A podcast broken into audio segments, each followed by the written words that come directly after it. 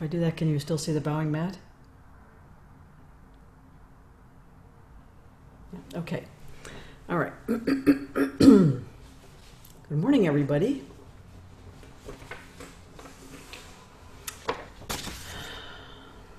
So, uh, there's so much in my heart right now, it's hard to know where to begin. The killing of George Floyd in Minneapolis and Mike Ramos here in Austin by police, the pandemic, and our whole wretched world situation, the incompetence and outright cruelty of our leaders, the collapse of our lives as we knew them, the new normal, and our collective burden of shame and guilt and responsibility. But words fail me, and so I must call on someone who speaks so eloquently and clearly from the past that it is as though he could foresee our own predicament. Viktor Frankl survived four concentration camps. Planning in the midst of inconceivable suffering and human cruelty the lecture he would give about this experience at some time in the future to the Adult Education College in Vienna. Ultimately, he somehow survived and gave this lecture in that college in 1946, 11 months after being liberated. It's been recently rediscovered and translated and published in the slender volume Yes to Life in Spite of Everything. This. because it speaks directly to our own present circumstances and state of mind, I am simply going to read the entire lecture. It's long, but I want it read into the record of Appamada and never forgotten. It's a masterpiece of the human spirit. I hope you'll be heartened, inspired, and challenged by it.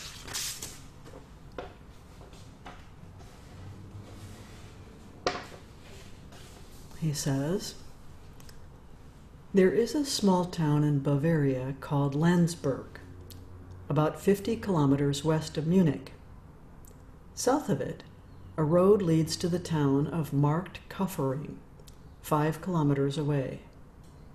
At the beginning of last year, as day was dawning, 280 men marched along this street. The column consisted of rows of five and was escorted by, escorted, escorted by SS soldiers. This was a group of prisoners from the concentration camp in Kaufering. They walked to a nearby forest where they were to build a concealed munitions factory of enormous proportions. These were ragged, down and out figures walking along this street. Walking is the wrong description. They hobbled, they dragged themselves along in many cases hanging on to each other and supporting one another. Their legs, swollen and bulging from hunger edema, could barely support their bodies, weighing, on average, only 40 kilograms. Their feet ached, for they were raw, covered in festering pressure sores and ulcerated chilblains.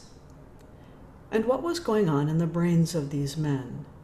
They thought about the soup that was doled out for their only meal of the day in the evening at the camp, after returning from the work site, and wondered whether that evening, as well as the watery broth, they would be lucky enough to grab a potato floating in it. And they thought about which group they would be assigned to in the next quarter of an hour when work started. Whether they would end up in one of the groups under a dreaded foreman or one of the relatively pleasant ones. And so the thoughts of these people revolved around the daily troubles of a concentration camp inmate.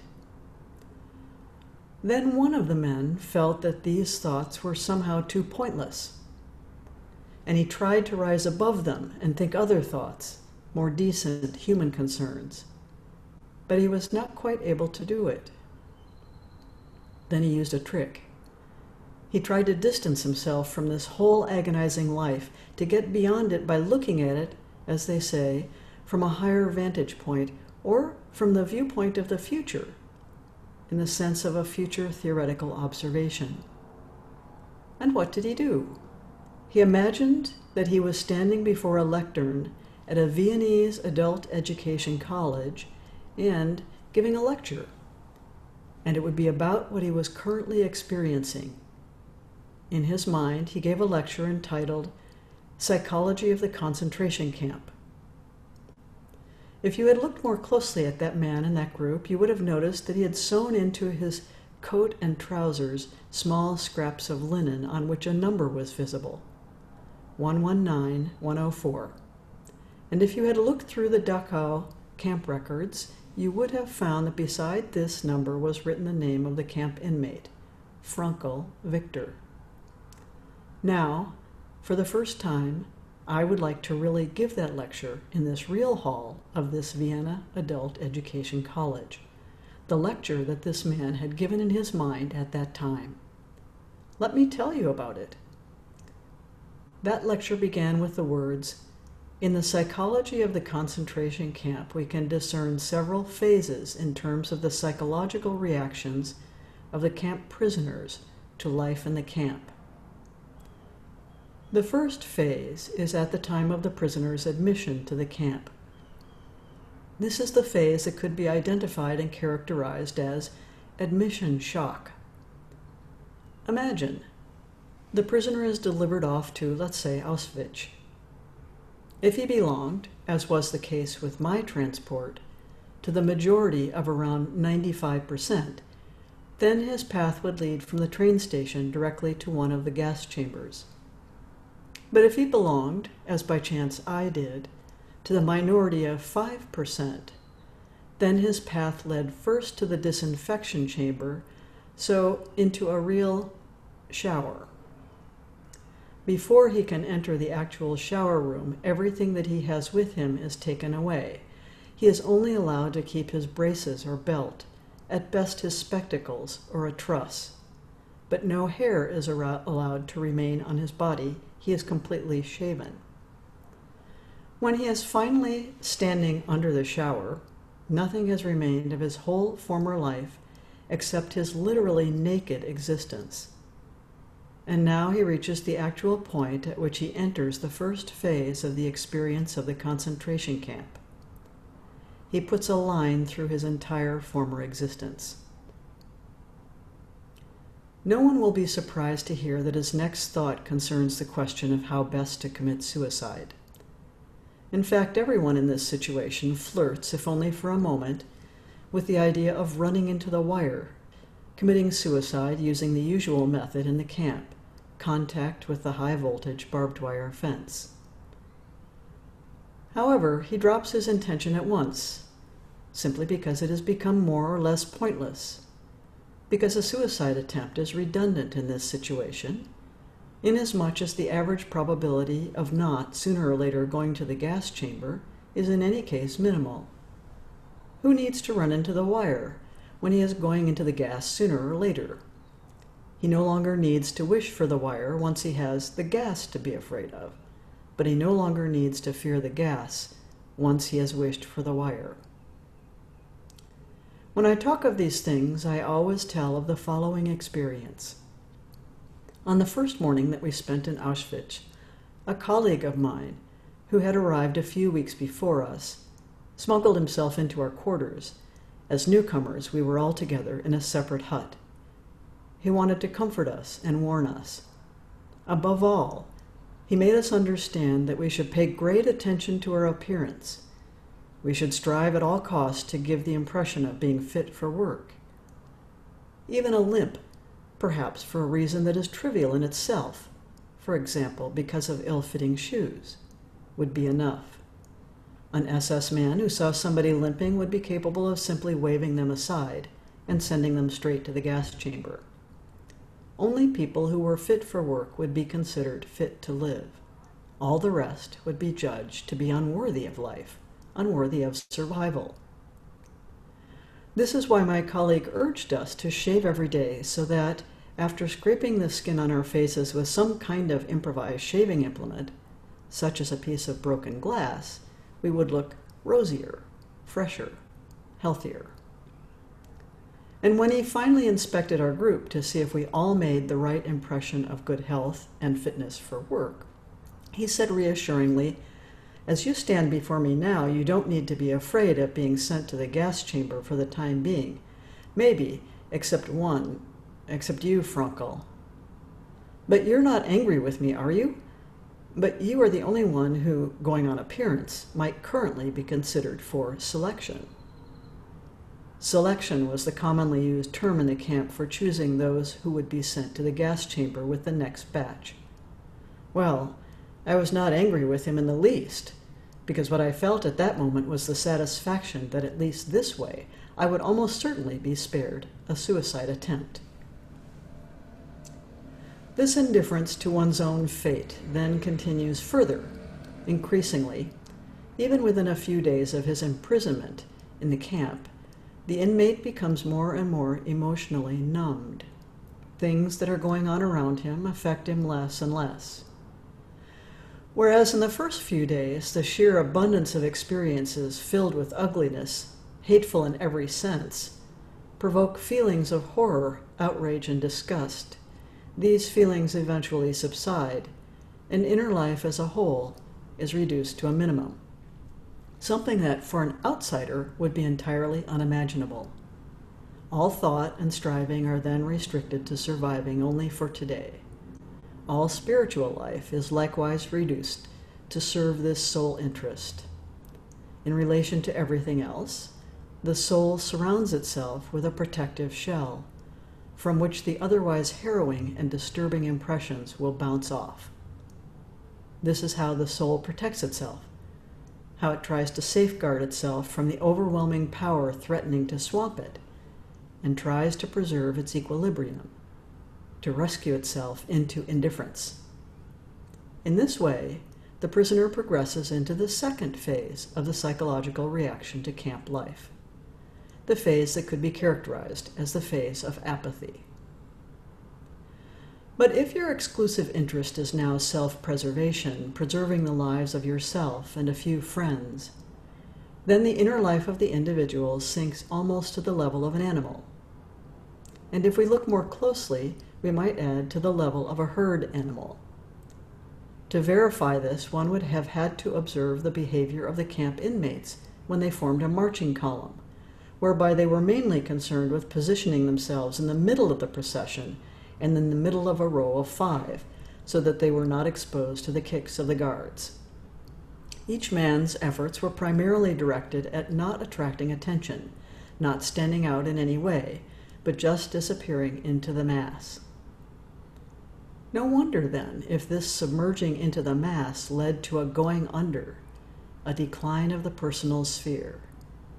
In the camp, the human being threatened to become a creature of the masses, on average, he became as primitive as a mass creature. His whole driving force became primitive. It became primitive insofar as it was an attitude of compulsion. So it is easy to understand that the psychoanalysts among my colleagues who were with me in the concentration camp spoke in their own terms of a regression. Regression means the retreat of the psyche to more primitive stages of animal impulse. In fact, it was possible, by observing the typical dreams of the prisoners, to determine what primitive wishes they were inwardly giving themselves. So, what did the men mainly dream of in the camp? Always the same bread, cigarettes, decent ground coffee, and last but not least, a nice warm bath. And I, personally, always dreamt of a very particular gâteau cake. And yet, the opinion of my one sided, psychoanalytically oriented colleagues was fundamentally wrong. It is not true that the experience of the concentration camp drove people to regression out of a fateful necessity and forced them internally to take a step backward. I know of many cases, and even though they are individual ones, they still have fundamental evidential value, in which the people concerned far from inwardly regressing, instead made inner progress, growing beyond themselves and achieving true human greatness, even in the concentration camp and precisely through their experience of the concentration camp. Now, other professionals, non psychoanalysts, have a different interpretation of what happened to people's mental and spiritual life in the concentration camp. the well known characterological characterologist, Professor Emil Utitz, who himself spent several years in a concentration camp, thought he could observe that the character of camp inmates generally developed according to the psychological type that Kretschmer calls the schizoid. This type is characterized by the fact that the afflicted person swings between the affective states of apathy on one hand and irritability on the other, while the most important other type, characterized by the cycloid temperament, is rejoicing to high heaven one minute and in the depths of despair the next. In other words, he is caught in a permanent cycle of joyful excitement and depressive sadness. This is not the place to go into a specialist discussion of the psychopathological outlook. I would like to limit myself to what is fundamentally important, and that is the conclusion I was able to draw from the identical observation material, contrary to Utitz, namely, that the person in the concentration camp is by no means under any external compulsion to get involved in directing his inner development toward becoming the typical KZler, concentration camp prisoner, with those apparent schizoid tendencies, but that instead he retains a freedom, the human freedom to adapt to his fate, his environment, in one way or another, and indeed there was one way or another. And there were people in the camp who, for example, were able to overcome their apathy and suppress their irritability.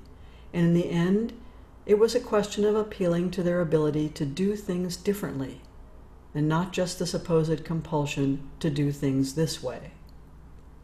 That inner ability, that real human freedom, they could not take that away from the prisoner, even if in there they could take everything else away from him, and in fact did so.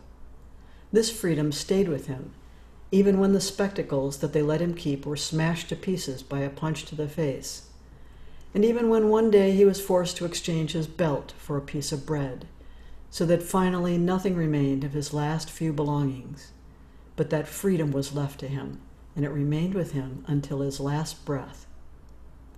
Even if a man lapsed into the psychological conformity of the concentration camp, he nevertheless had the freedom to escape the power and influence of that environment, and not to be governed by those rules, but to resist them, to withdraw from them instead of obeying them blindly. In other words, that man did once possess such freedom, but he had given it away. He had, as it were, renounced its use, voluntarily renounced it. But in so doing, he had given himself up, abandoned his self, his very essence. Spiritually, he had let himself fall. But now we need to ask when did this deterioration back to type begin? When did this person allow himself to fall spiritually? And our answer must be once he had lost his inner hold, as soon as he no longer had an inner hold. Such a hold could exist in two forms. Either it was a hold on the future or a hold on eternity. The latter was the case with all truly religious people. They didn't even, not even need a hold on the future, their future life out there in the free world after their coming liberation. These people could remain upright irrespective of whether they anticipated a future destiny, or would even experience such a future, or survive the concentration camp. The others, however, were forced to find a hold on their future life on the content of their life in the future. But it was hard for them to think about the future. Their thinking about it could find no reference point, no end point. An end, the end, could not be foreseen. How enviable it seemed to us to be a serious criminal who knew exactly that he had to serve his term of 10 years, who could calculate how many days had to pass until the date of his release. Lucky man because all of us on the camp did not have and did not know of a release date, and none of us knew when the end would come. This was, according to the unanimous opinion of my comrades, perhaps one of the most spiritually depressing facts of life in the camp. And the recurrent rumors of an imminent end to the war only increased the torment of waiting, for again and again the deadlines had to be postponed. But who could have gone on believing such news? During a full three years, I heard repeatedly, In six weeks, the war will be over. We will be home again in six weeks at most. The disappointment became ever more bitter and more profound, the expectation more fearful. And what does the Bible say? Hope deferred makes the heart sick. Indeed, it gets sick, so sick that it eventually stops beating. You will understand this when I tell you about the following case. At the beginning of March last year, my former block elder, a Budapest tango composer and librettist for light operas, told me that he had had a strange dream. Around the middle of February, I dreamt, he said, that a voice spoke to me and told me I should make a wish, and I should ask the voice something I wanted to know. It could answer the question, it could predict my future. And then I asked the voice, when will the war be over for me? Do you understand? For me. So when will we be liberated by the advancing American troops? And what answer did the voice give you?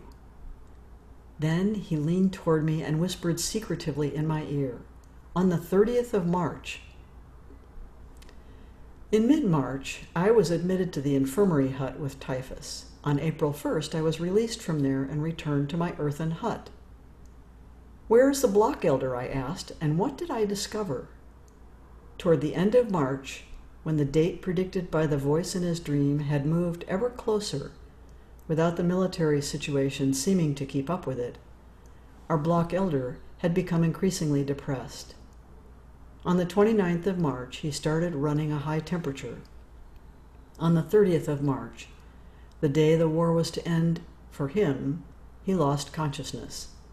On the 31st of March, he was dead. He had died of typhus.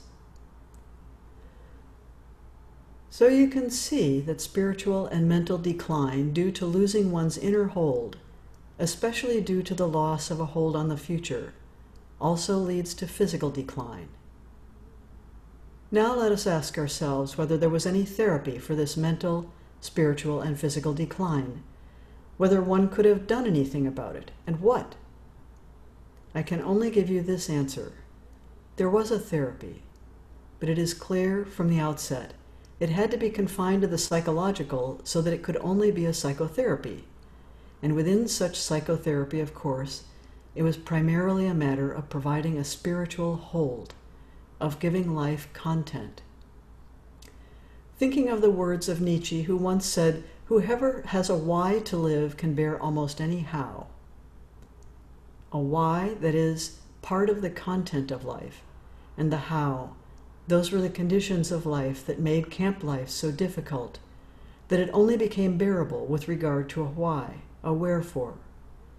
So if there was basically nothing other than psychotherapy to enable people to endure the camp, then this psychotherapy was already defined in a particular sense, since it needed to endeavor to convince the person who was being asked to muster the will to survive that this survival had meaning.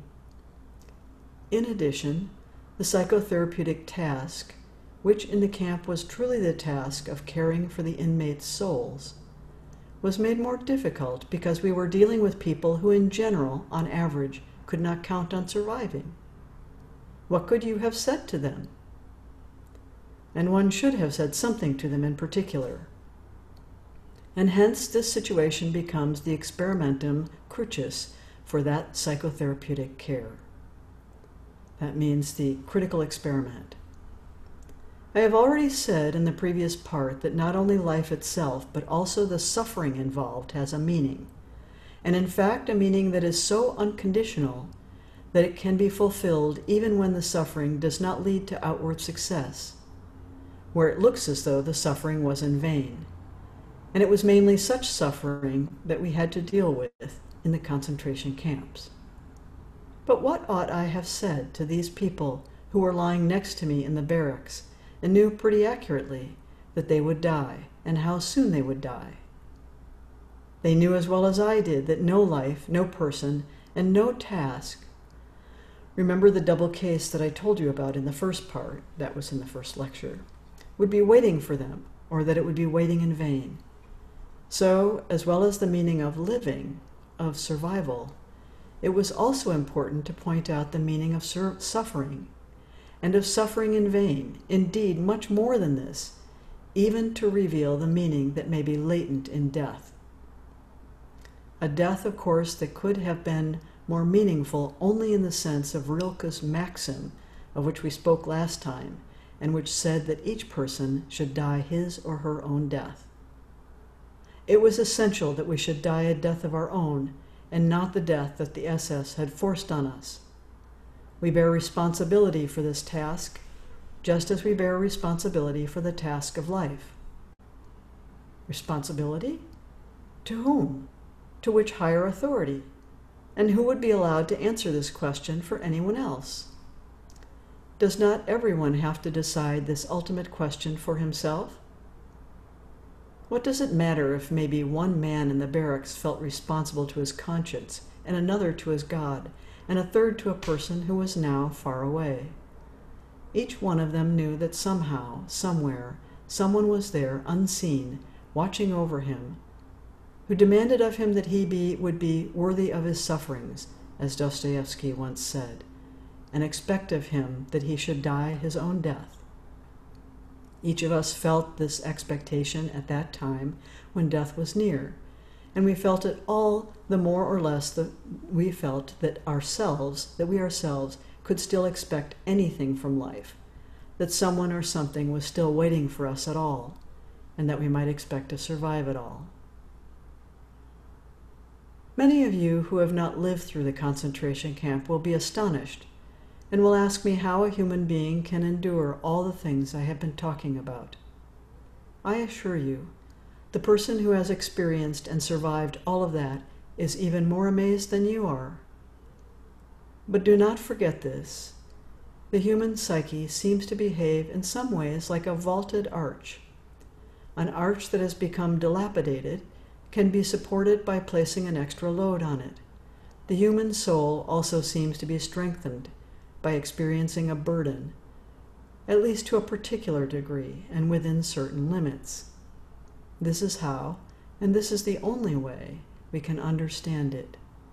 Many a weakling was able to leave the concentration camp in a better, stronger state of mind, as it were, than when he had entered it. At the same time, however, we now understand that the liberation, the release from the camp, the sudden release of the prisoner from the intense pressure he has been under all that time in turn endangers his psyche. I use caisson disease or decompression sickness for comparison in this context. It affects divers who work underwater under high atmospheric pressure and should never suddenly be returned to normal air pressure, but only gradually, because otherwise they suffer the most serious physical consequences.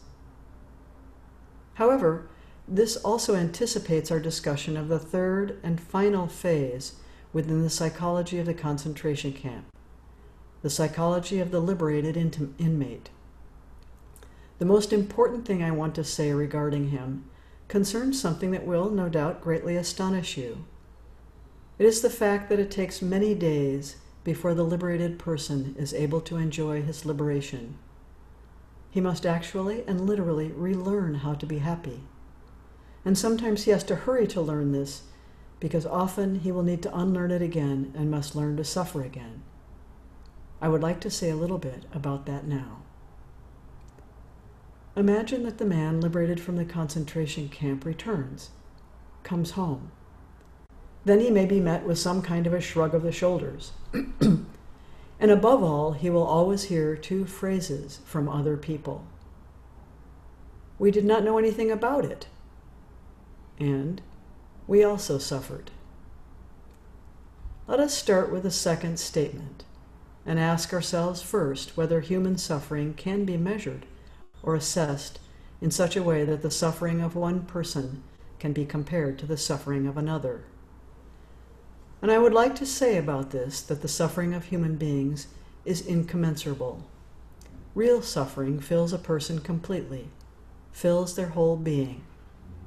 I once talked to a friend about my experiences in the concentration camp.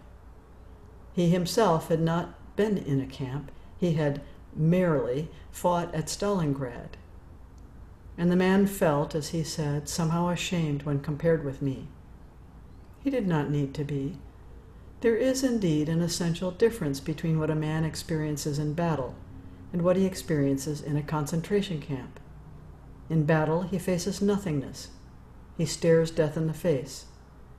But in the camp, we ourselves were nothing. We were already dead during our lifetime. We were worth nothing.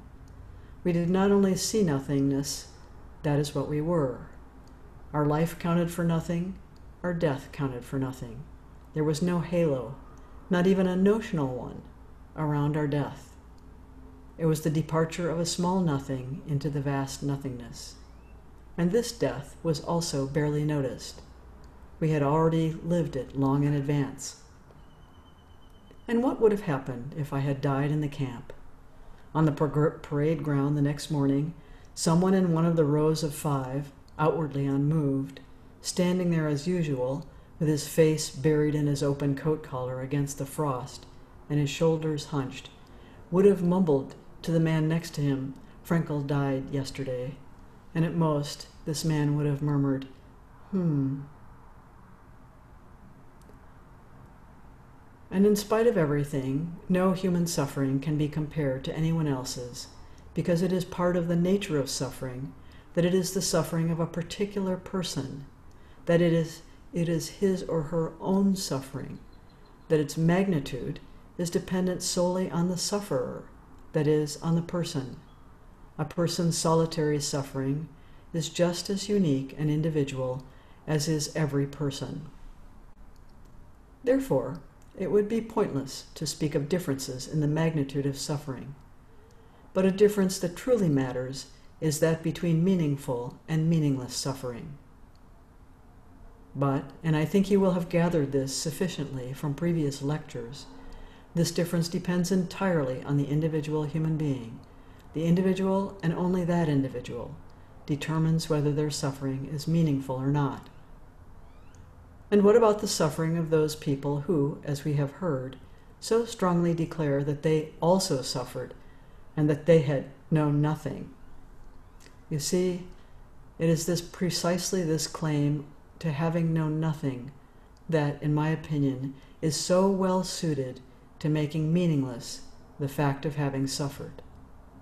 And why? Become, because it comes from an ethical misunderstanding of the situation. A misunderstanding that we will now address.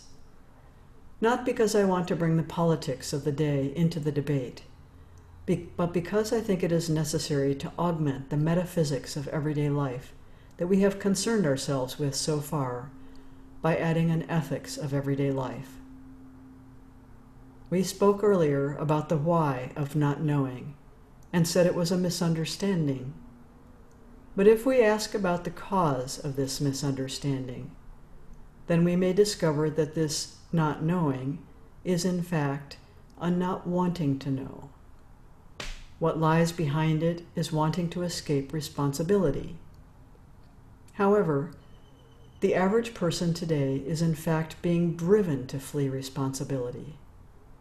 What is driving him to this flight is the fear of having to accept collective guilt. He will be declared guilty on all counts, complicit in things he has not done himself, indeed, things of which in many cases he actually knew nothing. Should the decent person really be held accountable for the offenses of others, even if the offenders belonged to the same nation? Was he, this decent man, not himself the victim of an offense, the object of a terror that was carried out by a ruling, leading class of his own people, without him being able to stand up against the terror? Did he not suffer under it himself? Would not the establishment of a collective guilt be a relapse into exactly that worldview that we want to combat? That worldview that declares an individual guilty because others from the same group to which he happens to belong have actually or allegedly committed some kind of offense? And how ridiculous this outlook seems to us today. Finally, holding someone to account because of their nationality, native language, or place of birth must seem as ridiculous to us today as making them responsible for their own height If a criminal who is 1.64 meters tall is arrested, should I also be hanged because I happen to be the same height? But here we have to make an important distinction. We have to differentiate between collective guilt and collective liability. If I illustrate this with an allegorical example, you will understand me immediately. If I suddenly get appendicitis, is it my fault? Certainly not. And yet, if I have to have an operation, what then? I will nevertheless owe the fee for the operation to the doctor who operated on me. That is, I am liable for the settlement of the doctor's bill. So, liability without guilt definitely exists. And it is a similar situation now with the collective of people who are collectively freed from terror. They could not liberate themselves. Other collectives, other freedom loving nations had to step in, join the battle, and sacrifice their best people, their youth, to liberate a nation that was powerless against its own leadership from those leaders. This powerlessness had nothing to do with guilt. But would it be unfair, unjust, to have to pay for this liberation with some kind of sacrifice and to feel jointly liable, even if you were not complicit and knew you were not guilty? If you want to understand the last chapter of this psychology, you would have had to accompany me at sunset on that spring evening last year, after the liberation of the Turkheim concentration camp, when I went alone into the woodland near the camp. There, on the highly illegal order of our camp commander, the comrades who had died in the camp were buried. The commander was the SS man who I mentioned in the first part who had paid for medicines for his camp prisoners out of his own pocket. During the burial, contrary to the orders this man had received, he did not neglect to ensure that after removing slivers of bark from the slender trunks of the young fir trees that stood behind the mass graves, the names of the dead were inconspicuously scrawled there in indelible pencil. If you had been with me then, you would have sworn with me to ensure that the continuing life of us survivors would absolve the guilt of all of us. Yes, the guilt of all of us, because we survivors knew very well that the best among us in the camp did not come out. It was the best who did not return. So we could not perceive our survival as anything other than undeserved mercy. To earn it later, to earn it retrospectively, and be halfway worthy of it, that we felt we owed our dead comrades. It only seemed possible to settle this guilt by shaking up and keeping alert the consciences of others as well as our own.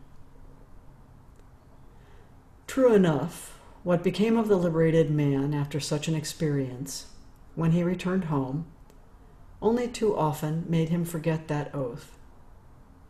However, there are moments in this life, and those are the significant ones, in which he fulfills what he once swore to himself to bless the smallest piece of bread, the fact that he can sleep in a bed, that he does not have to stand for roll call or live in constant danger of death.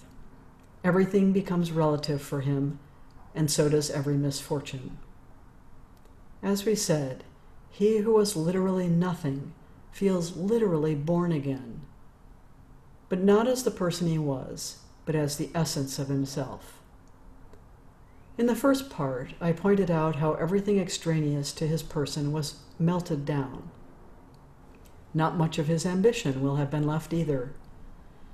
What may have lasted can at most be a yearning to achieve a far higher form of yearning, the urge for self realization, only in its most essential form. As you no doubt realize, we have at the same time reached the end of this topic and the limits of our discussion. No talking, no lectures can help us get any further. There is only one thing left for us to do to act, namely, to act in our everyday lives. We were just talking about everyday life. Yes, even the phrase metaphysics of everyday life came up. I hope that you now understand this expression correctly.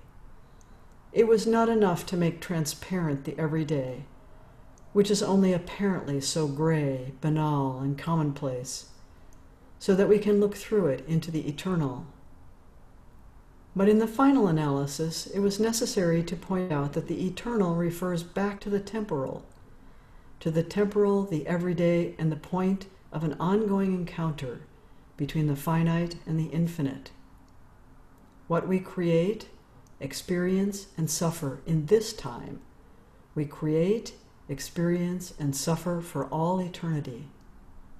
As far as we bear responsibility for an event, as far as it is history, our responsibility, it is incredibly burdened by the fact that something that has happened cannot be taken out of the world. However, at the same time, an appeal is made to our responsibility, precisely to bring what has not yet happened into the world. And each of us must do this as part of our daily work, as part of our daily lives. So everyday life becomes the reality per se, and this reality becomes the potential for action. And so the metaphysics of everyday life only at first leads us out of everyday life, but then, consciously and responsibly, it leads us back into everyday life. What leads us forward and helps us along the way, what has guided and is guiding us, is a joy in taking responsibility. But to what extent is the average person happy to take on responsibility? Responsibility is something one is both drawn to and withdraws from. This wisdom in the language indicates that there are opposing forces in human beings that prevent them from taking responsibility. And indeed, there is something unfathomable about responsibility. The longer and more deeply we look into it, the more we become aware of it, until finally we are seized by a kind of dizziness. If we delve into the nature of human responsibility, we recoil. There is something terrible about the responsibility of a human being, and at the same time, something glorious. It is terrible to know that at every moment I bear responsibility for the next, that every decision, from the smallest to the largest, is a decision for all eternity. That in every moment I can actualize the possibility of a moment, of that particular moment, or forfeit it.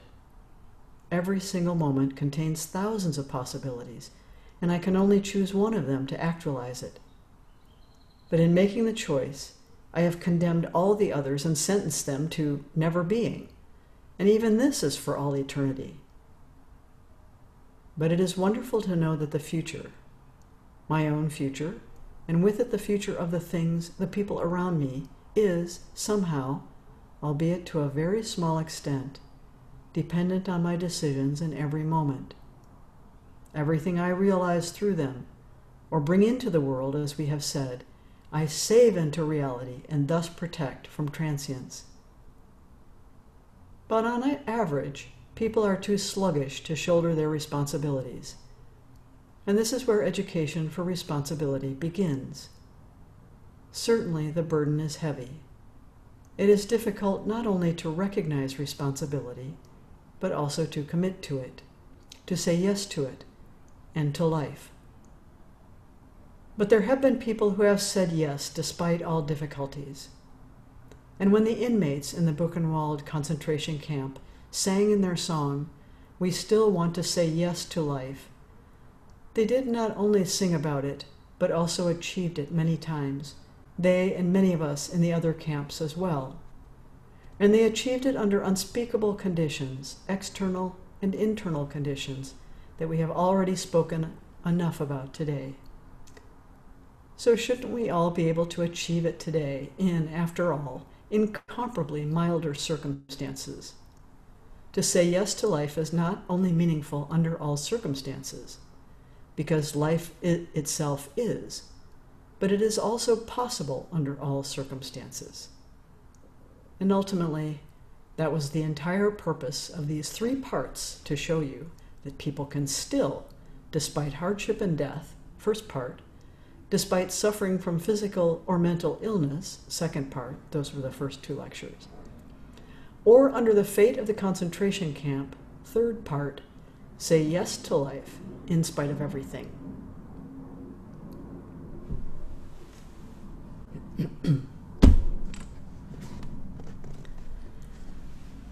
so that's Viktor Frankl's lecture. And the first two lectures are equally uh, wonderful. So I encourage you to get hold of this book if you can. Um, uh, it's been a real um, nourishing and um, heartening read for me, and I assume would be so for anyone who's living in these times. So, um, I think what I would like to do, since we have a little bit of time, maybe um, would you like to have some breakout rooms and have a chance to just uh, rooms and have a chance to just uh, about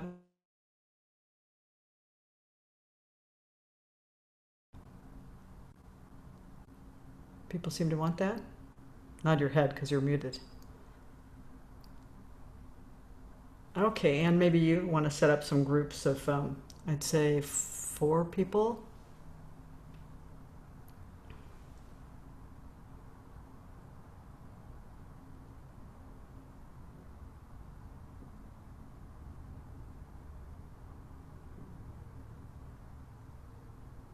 Can you do that, Anne?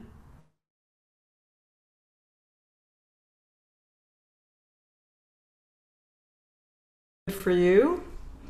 Um, I want to remind you this book is called Yes to Life by Viktor Frankl.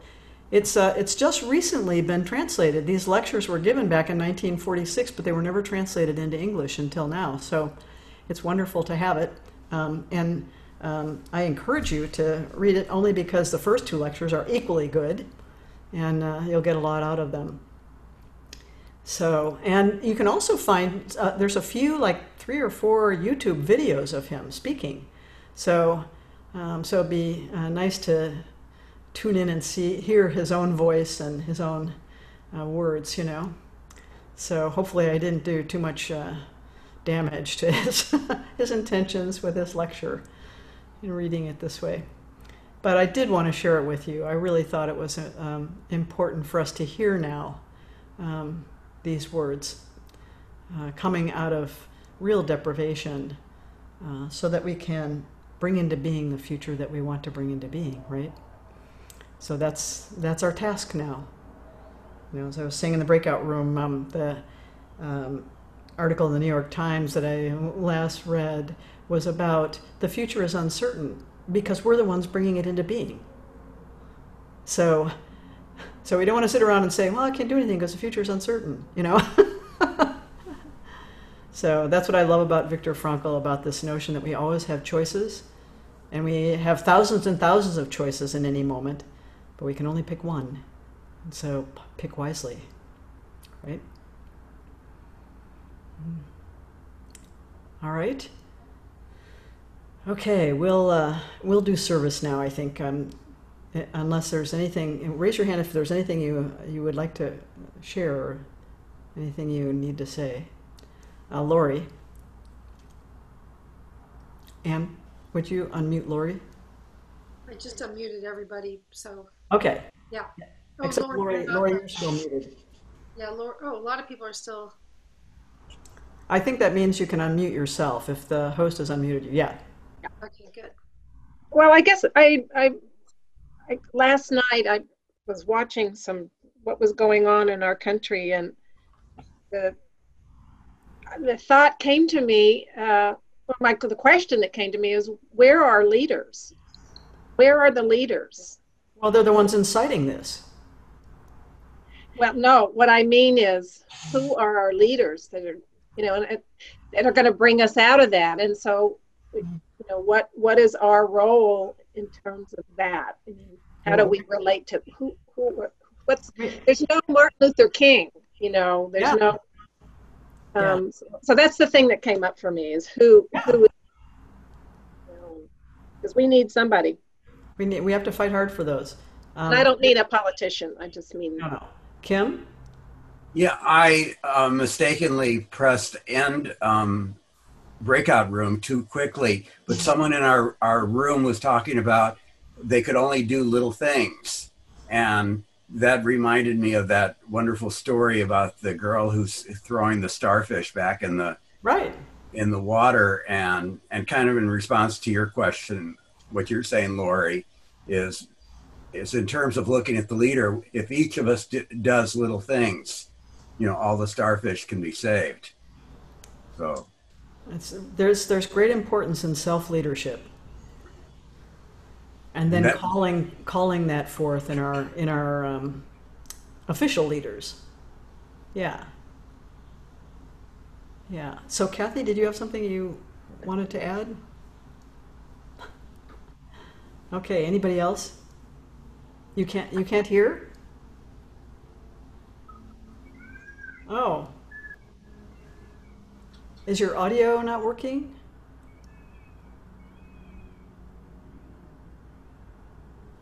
Ah, now I'm un- unmuted. Now you're unmuted. Yeah. yeah, that um, the article by David Brooks the other yesterday or day before, and uh, that's what he was saying too. That we have to we have to be the the people that are the leaders and to form groups uh, of like-mindedness i think is what he was talking about but it, it's it's worth reading that article also because it ties into this Good.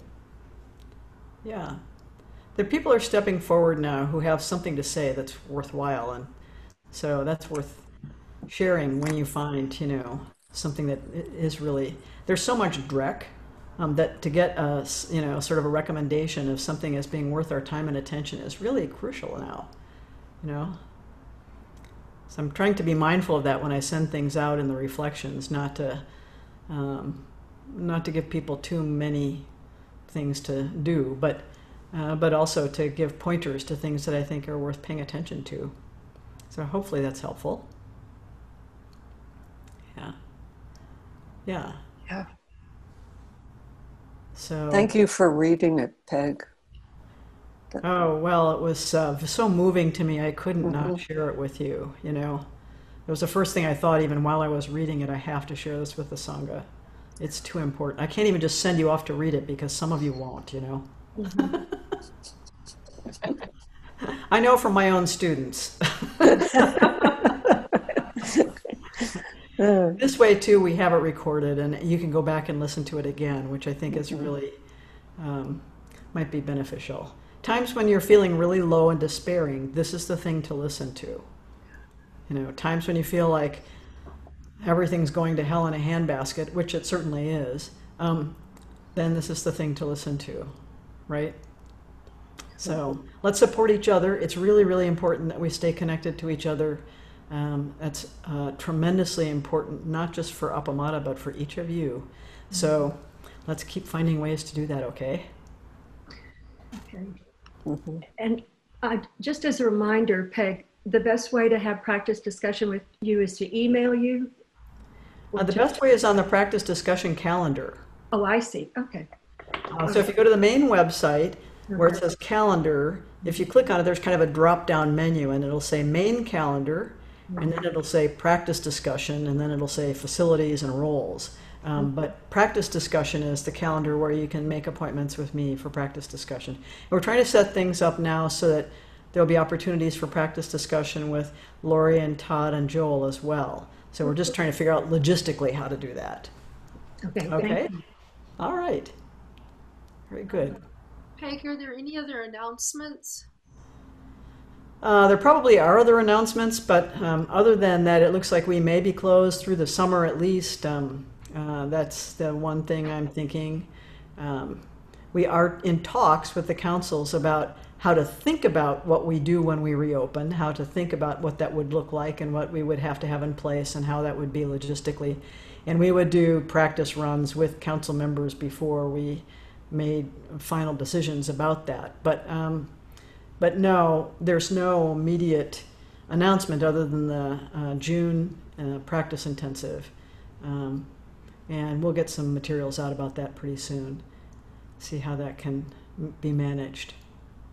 Out walking, I two of two of my neighbors both expressed interest in Appamada, so uh, so I pointed them towards the um, Sunday morning orientation. So hopefully, people are still doing that. All right. Anything else? Last minute. So wonderful to see you all, and I really, really appreciate you coming together this way. It's uh, very helpful for me to see you, so it's encouraging and inspiring, and um, so please take care of yourselves. And uh, if we don't see you for tomorrow's zazen and walk, we'll see you soon. All right, um, and we'll do service now.